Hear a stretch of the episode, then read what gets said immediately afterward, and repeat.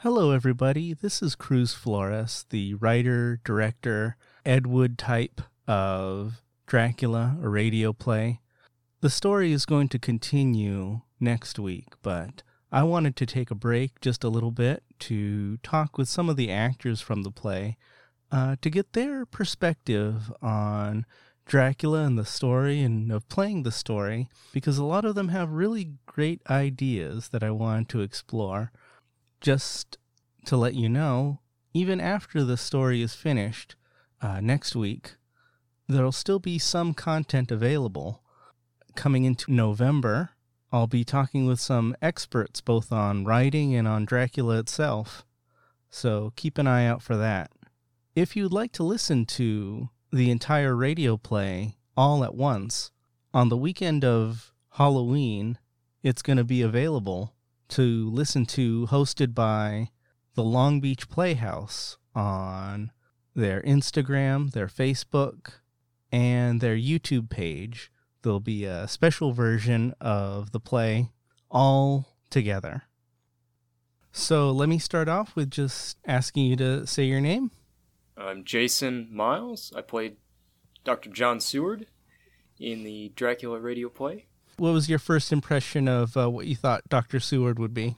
He seemed kind of uh, like this cold, calculating type of doctor, with certain uh, certain frustrations were palpable almost. Just reading through some of the lines, especially when I actually uh, got to read the script. Yeah, there's a lot of character development for him, and I, I think he's a very intriguing character. Definitely the character I wanted to play out of everyone how did you feel about Dr. John Seward uh, by the time you were finished? What how would you describe the character Dr. John Seward? He's been through a lot of hardship, it seems. His character is, from my perspective, a, a story of vengeance.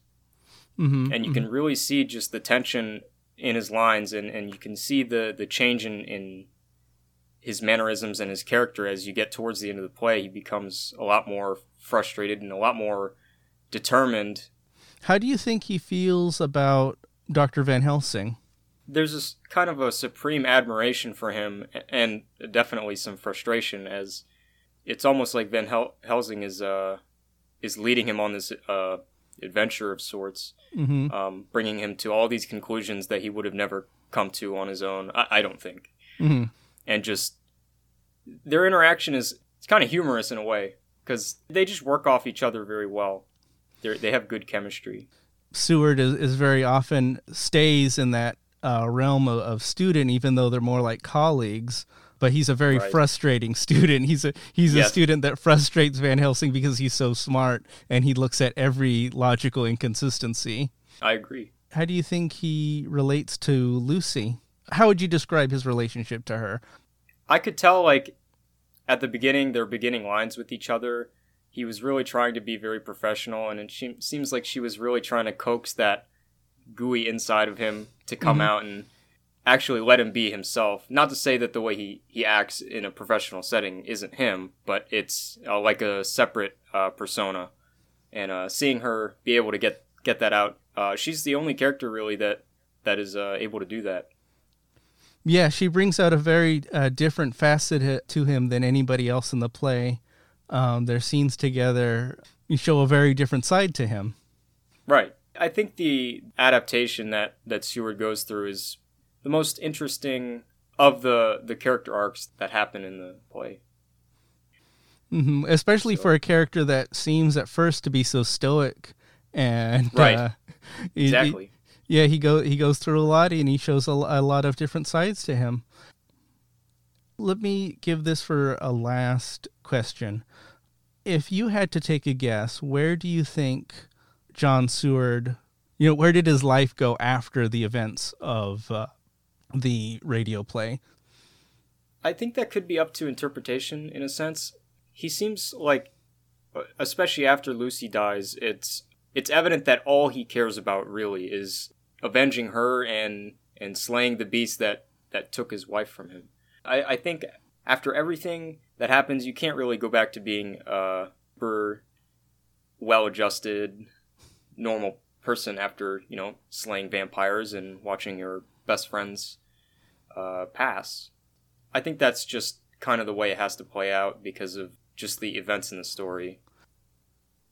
I would like to see him adjust better to the world. It's kind of difficult to do that when you know like you've seen something that uh, no one else has.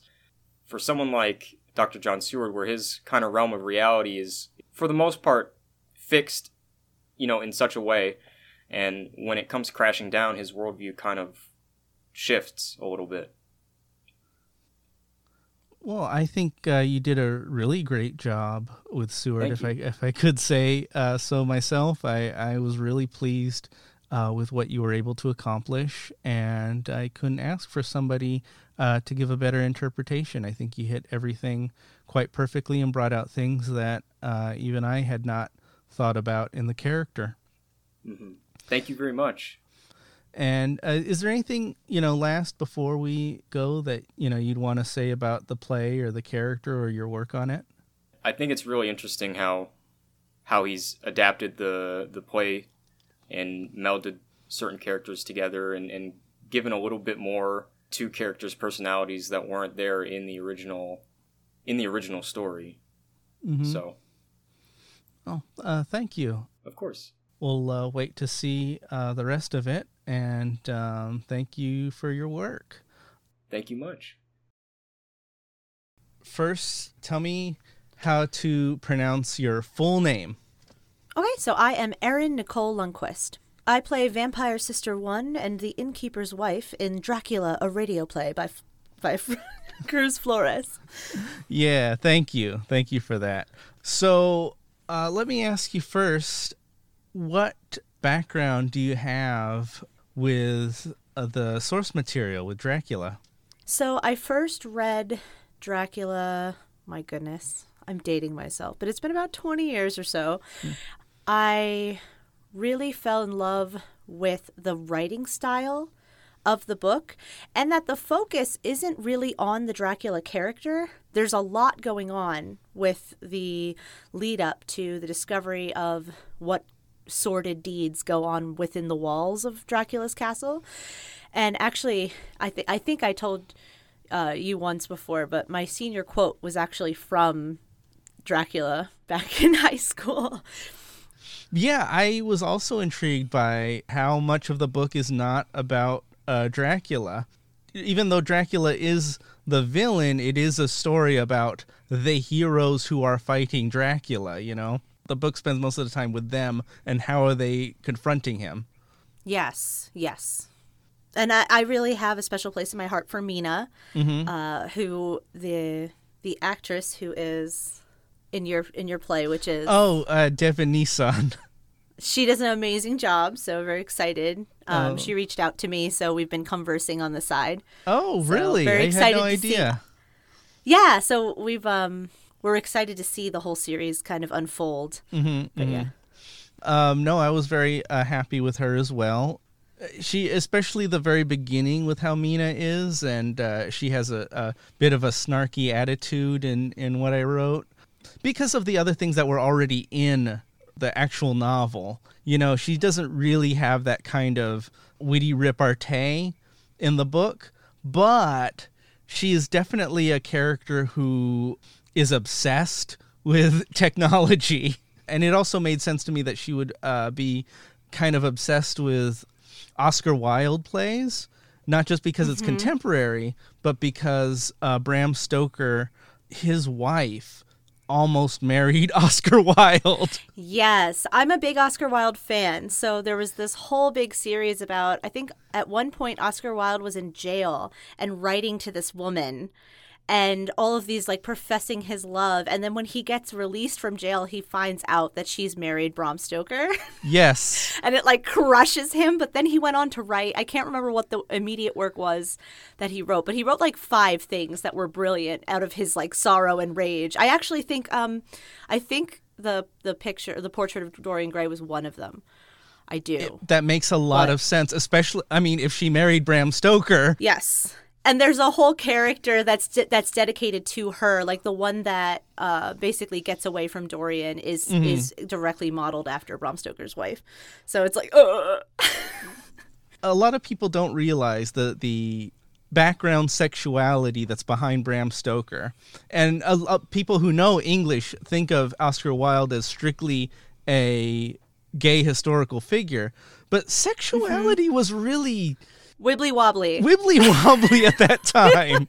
So finding yeah. out that these people had these relationships is very interesting to find out. And i tried to stay true to that with the relationships between specifically between dr john seward and quincy morris uh, because i don't have arthur who was originally lucy's fiance he I, I got rid of that character because I didn't like how bland he is. But the one part of him that isn't bland is the fact that he has such a strong connection with Quincy Morris that is like if you read it like they shack up together, they spend all their time together, they they're like inseparable yeah. and they're constantly talking about their affection for each other. Right, they're really good friends.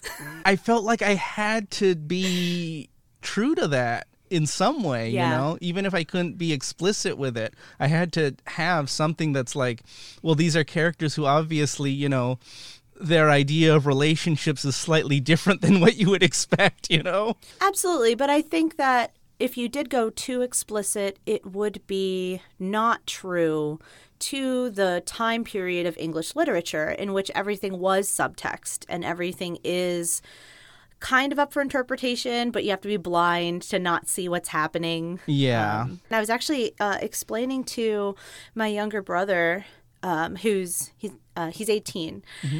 And I was talking about the origin of vampires because they were making a comment about the sexuality of vampires in modern media, mm-hmm. and I was like, "Well, that's what that's what they always were. Like that's yeah. that's always been like that, except that it's not it wasn't as explicit. Like now you have all of these steamy scenes that you can watch. Yeah. But in the book, the implications of a man coming into a woman's room that they're not connected meaning right. like they're not married they're not courting and then you know him going to her bed and that was very racy for yeah. the time period and explaining that that was an expression of the repressed sexuality of the age i'm glad that you stayed more true to that than to what is going on now you know it's now. been so a, a, lot of what i looked at it when i when i was looking at the book because i was like okay we've had so many years of the anti-hero dracula you know? The one that you don't you know you don't want to be in love with but you can't help yourself. You know how would i make him an actual villain you know and still mm-hmm. stay true to these ideas? I didn't want to get throw them out. Right and that's like looking at like well i mean if you look at it from from the women's point of view like this is a violation. This is a you know this Correct. is taking over your body. This is you know yes. you know so it, uh, it, uh, I, the, I wanted to focus on that violation aspect to it to say that like there's a sexual subtext to this but it's a bad relationship you know it's a bad right. thing for that he's doing to these to these women and men to harker he does it to harker as yes. well and it's important to include that I, and for two reasons. One, like you said, sexuality is a little wibbly wobbly back mm-hmm. in the 1800s. So it mm-hmm. was one of those, you're capturing that aspect.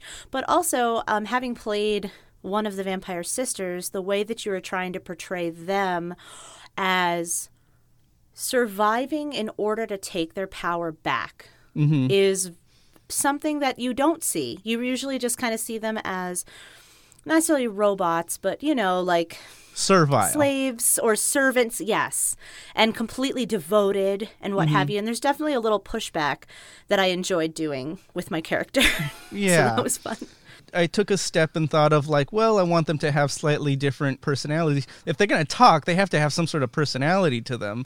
Mm-hmm. So if they're in the in this position and they don't like it, if I'm saying that, you know, he's a villain, you know, and they don't like it, what are they going to do about it?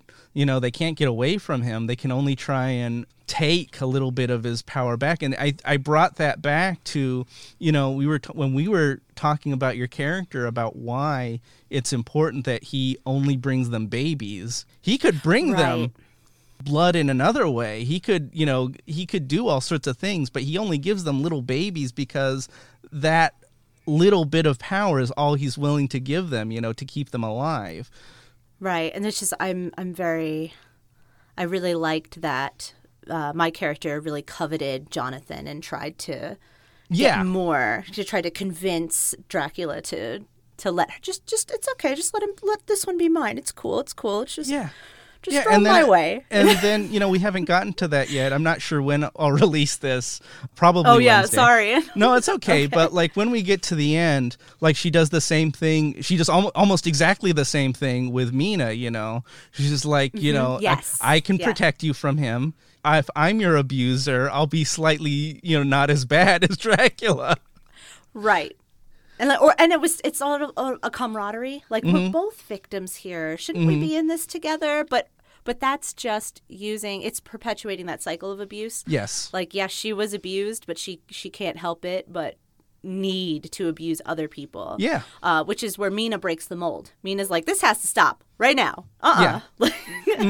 And that I mean, and that's how it is in the, the in the novel. She is she is the one that breaks this cycle because she is abused and she is you know she she is abused in the novel and she takes that step to be like no i mean and that is the one thing that is the number one thing i completely did not want to have in this adaptation that has been in so many others for her to love Dracula or be seduced by Dracula. There's none of that in the novel. It is No, not there not at at all. all. And so she, that hatred that like, you know, because this is a person who killed her best friend and like, you know, uh, did this horrible abuse to her husband and to her. I think it sets up something. I think it sets up a trope that's very dangerous that had been repeated many times up until just kind of a few years ago with the Me Too movement, where if a man is bad to you, it means that he likes you. Yeah. Or if a man, you know, if you say no, but he pushes the kiss anyway, then it's romantic. And we've seen that in even like superstar, blockbuster, Oh, AFI top 100 films. Like it's, and I think we're now starting to break away from that, but it was never in the novel. That wasn't, that wasn't even in it then. It was something that was perpetuated by, I guess, Hollywood. Yeah, no, it's a, it, it was a part of the Bela Lugosi film, and it's gone right, Right. up to how much I I love parts of the Bram the uh, not I don't want to call it Bram Stoker, I want to call it Francis Ford Coppola's movie. Right, right. I love parts of that movie. I mean, there's so many great visuals and ideas, and they're so wonderful. But yeah, that aspect is such a thing that like I just could not deal with, and I just needed to have something because you know I was uh, when I read the novel and I saw how much he pushed back against it, I was like, well, I have to, you know, I have to have that part in it. and I, it's a very important message for the modern day uh, because I think a lot of what our current social movements are showing too is that we know that approximately one in six people will be assaulted in that way in their lifetime. And I'm mm-hmm. not talking women, I'm not talking men. The average is about one in six people. And if you think about a school, think mm-hmm. about a classroom which has 25 people, that's almost five. That's almost five people Yeah, in an average classroom that is going to be violated that way.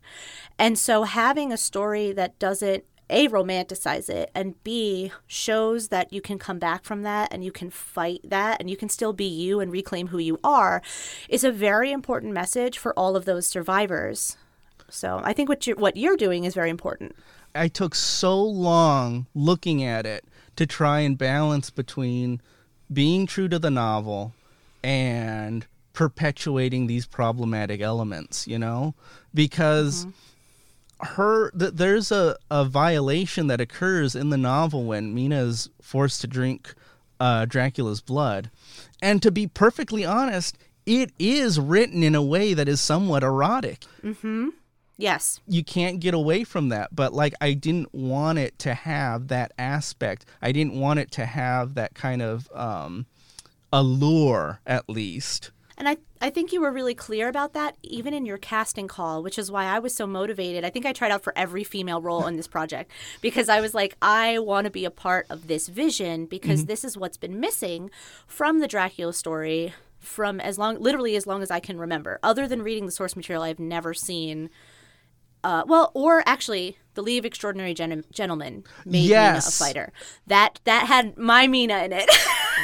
I was con- I was also thinking about that. It I do have similar problems with Alan Moore. He is obsessed with assault as well, and yes, he is, and with yes, like for some reason she divorces Jonathan and you know becomes a yes. lesbian and it's like okay I guess you know he Wibbly has his wobbly own, sex drives come on you now. know I don't have a I don't have a problem with her her being open in her er, in her sexuality it's just right. you, know, this is a guy who basically said I'm going to be with you even if you're a vampire you know Correct. I would rather not I was going to say after everything poor Jonathan went through this is a guy who's who says in the novel I would rather not go to heaven than not be with you. I mean, oh, that's man. insane to be like, you know, nah, I'm not, I, that's too much. but I was thinking about the League of Extraordinary Gentlemen, not just the comic book, because I, I, mm-hmm. I really mm-hmm. did quite like the graphic novel, but also the one part of the movie that looked that I was like thinking about her like flying and turning into bats and bats, like doing all yeah. that crazy stuff and I was like, "Man, I want that for the ending of the the story, you know, for her to just do all that crazy shit, which is impossible to do in a a radio play or a regular play." So I had to like throw that out like almost immediately and be like, "Okay, how can I show her like that in a way that still translates in a play or to in a radio audio. play. Yeah, to audio. Right. And we'll see how it goes. Yeah, I'm I'm excited. I'm definitely excited to see the the peak of this. Like I I had read the script, but it's different when it comes to life with the right actors. So mm. I'm mm-hmm. very much anticipating uh, the release of each episode every Monday and Wednesday in October. Uh, yeah, thank you very much, and thank you for taking this time with me. Thank you for having me first, if you could please uh, introduce yourself to the audience. My name is Lindsay Marr Swanson, and um, I'm a licensed mental health counselor associate in Washington State. I usually work out of the Seattle area. Good, good. But I do um, telehealth, so I can see anyone in Washington State. Yeah, I think everyone is doing telehealth right now. yeah, pretty much. Let me thank you for being here. Yay, thank you. And thank you for being a part of the project. Thank you for recruiting me. It was so much fun. Like, I was going through kind of a dark time in my life, and it was really wonderful to get to be in a production of a Dracula. Yep. I think you did a great job. Thank you. The first thing I wanted to ask was do you have a background with Dracula? Yeah, actually, um, when I was a teenager, I went to the UK and Ireland, and the first time I ever got drunk was in Bram Stoker's bar in Dublin. Cool. And it was just amazing because at the time I was so infatuated with um, character actor Gary Oldman, and this bar was like covered in photos of him, Dracula. and so I was like the happiest teen. And so I was like, oh, I'm gonna have an Irish coffee because I'm in, you know, Ireland and the drinking age is different, and I'm on vacation and I've got pocket money and it's Dracula themed and it's amazing. And it was one of the best nights of my life. Just like hanging out with the other kids from the tour bus. Um, singing songs and what have you. It was just, it was wow. wonderful. So that's one Dracula themed experience I had. Let me ask you a couple questions, picking your brain as an expert. Why do you think this story of Dracula has endured for so long, not just in terms of literature, but in terms of pop culture everywhere? One of the things that is just so lovely about the story of Dracula is that even though it's kind of um, specific to its point in time, like the notion of there being um, grand danger, grand sexy danger, is just, I think, popular across a lot of contexts, you know? Mm-hmm. And I think that a lot of people, if they are maybe not ready to be um, initiating sexual behaviors, the idea of it being initiated for them might be um, kind of liberating. Mm. But again, that's like but yeah, the idea that he would be a bit of a um, dominant sexual presence in a interaction might, mm-hmm. I don't know, just tickle people's fancy for a lot of folks. You know, um, I know I for one have a lot of guilt related to consuming um, meat and animal products. When I do have like a BLT, that I am mm. consuming flesh, and that's kind of gross but beautiful, but gross, but beautiful, gross, but beautiful. And so, like, in a society or in societies where there is a lot of like eating of um, blood, basically, hmm. this notion of making it from um, strictly grody to to kind of romantic and making um, death itself seem kind of glamorous and less scary and less um, degrading in some ways might be part of the appeal too. I know, at least for me, the notion that, ooh, when we're vampires, we can just eat whoever and it's fine. Another thing too is I think that part of what's enduring about the theme of Dracula and vampires in general is this notion of being immortal and of death being less of a scary thing and then death being less of a serious thing. Like when it is serious, like because in Dracula it was um, gravely Hmm. serious, to use a pun.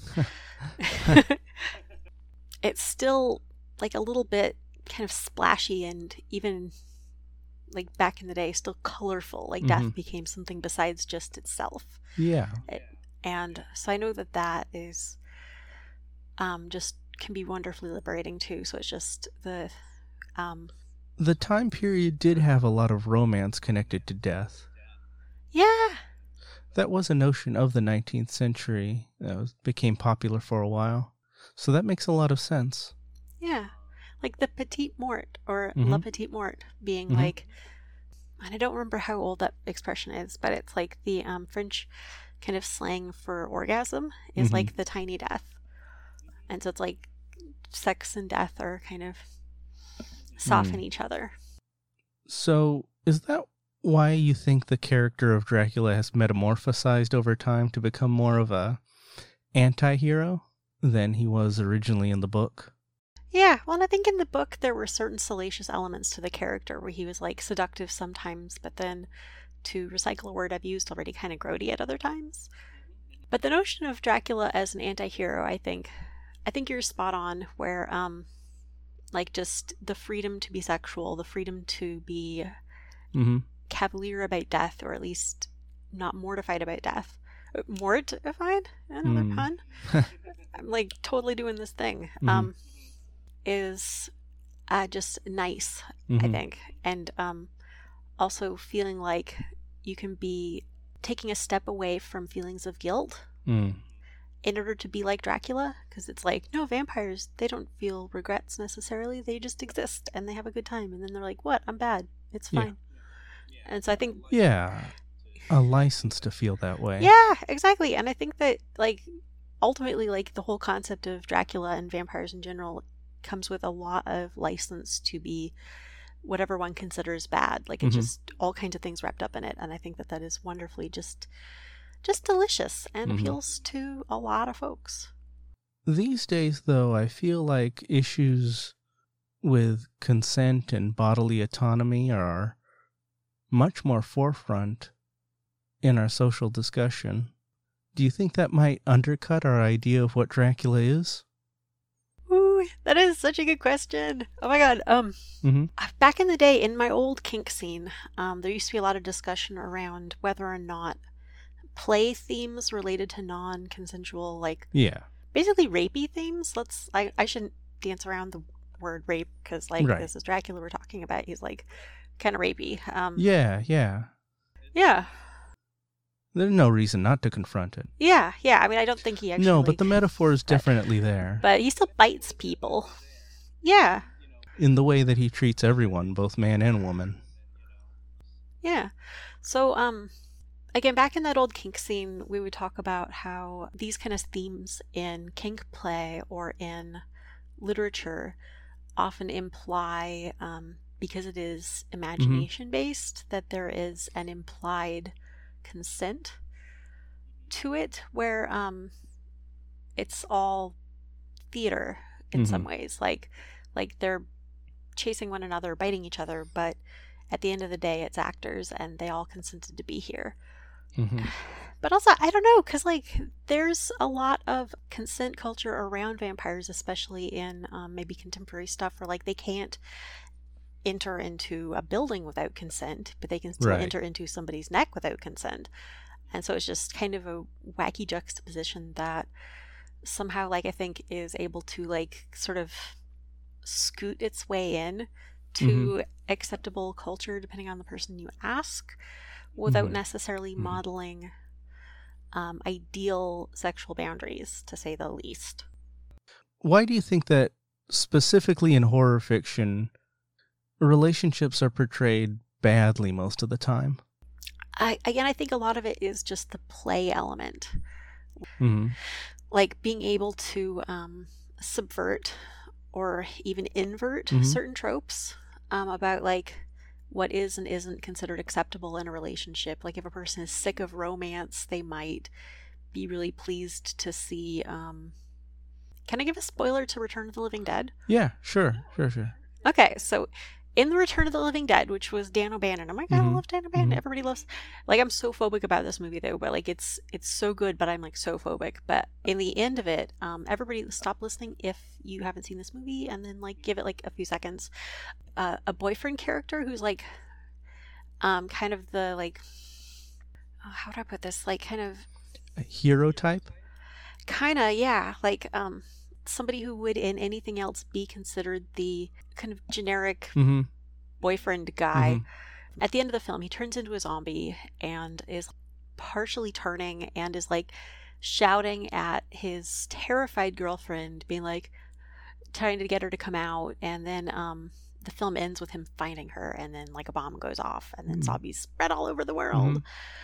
They just get evaporated into gas and then it just pfft, the world is done. Goes into the atmosphere. But the abusive partner finding the abuse survivor and then she doesn't survive um, yeah. is like I've talked to abuse survivors, um, not therapy clients. I'm not outing therapy clients right now, but like abuse survivors in my social circle who have talked about how liberating it is to have um, the good guy boyfriend trope subverted because they experienced it in their own lives. Um, Mhm. Where like somebody who was the good guy boyfriend at first um, then became a domestic violence perpetrator. Mm-hmm. like really just scary dudes. And um, seeing that reflected in art um, helped the survivors feel kind of not only justified but also um, they talked about feeling um, sort of almost vindicated or like stood up for or validated or just represented represented in that film in a way that wasn't in other places so I know that oftentimes in horror and horror themed materials, um, like S and M themes are depicted as being non-consensual and kind of larger than life, and this Mhm. isn't that. The the um the Return of the Living Dead thing, as far as I can tell, is just straight up. Sometimes the person you trusted is going to scare the shit out of you, and Mhm. then the worst is going to happen, and so that can be um, representation for people who have survived um, abuse and violence. Well, the things you're saying are absolutely fascinating to me. The ways in which representation and play acting are able to have, I guess you would call it catharsis through media. Yeah. And even like sexual catharsis Mhm. rather than exclusively emotional catharsis, depending on which literature we're talking about. Like like Mhm. Return of the Living Dead, I would say regular catharsis. Well, I I definitely don't mean to shame anyone or or how they relate to characters or how they interact with characters uh, based on their experience. But I do hope there's a space for dealing with how people would deal with having their bodily autonomy, their freedom, their sense of self taken away from them. That's the point of view that I tried to enter into it as I started writing t- it. Started Mhm. writing it. I started off with just an idea of it as uh, hunger, you know, a purely biological uh, Hmm. process. But as the writing went on, I Mhm. I ended up focusing more on the psychological, and Dracula became more of like a psychic vampire, someone who drains people not just of their blood but their sense of self, their control of their self. Yeah. There is so a space for that, like artistically. Like, like not every Dracula is going to be the sexy Dracula who's like, "Oh, look at me, I'm wearing a hat." But like in Bessel van der Kolk's "The Body Keeps the Score," he talks about hmm during a trauma event, if a person feels like they cannot fight or flight, and they must either freeze or fawn, especially freeze, as like the um, hmm response to say an assault Mhm. like feeling like you cannot fight back. There is no point to fighting back. It'll just get you killed. Um, Mhm, is mhm. associated with much higher intensity or much higher rates risk of PTSD. And I'm talking like like full blown PTSD, like um, which is why sexual assault, like actual sexual assault, not like in the arts, um, but like in real life, um, or in art where it's not Frank-N-Furter, you know what I mean? Yeah. Can be just so devastating because it's like a person's body itself is Yeah. themselves, you know, body itself itself is um not able to do what bodies Mhm. ought to do, which is be able to like punch someone in the teeth and run away if one is being assaulted. But if that is like going to get you killed, Yeah. then like just the takes away the autonomy, like what you're talking about, and just it's crushing. Well, one of the things that most surprised me from the book when I first read it, I think it was written around 1900, and yet it had a very explicit depictions of male and female trauma uh, and post traumatic stress. Yeah, Ugh, Bram Stoker is so cool. Yeah, yeah. Well, Lindsay, I had a lot of fun listening to you uh, talk about these issues. I, I really appreciate you coming on the show, and uh, thank you for being uh, a part of the show, and thank you for uh, talking with me. You are so welcome. Thank you so much for including me. Um, again, this has just been like super wicked fun, and I'm honored to be included. Thank you. The play will continue next week, and it should finish off then. Thank you very much for listening to different perspectives on Dracula.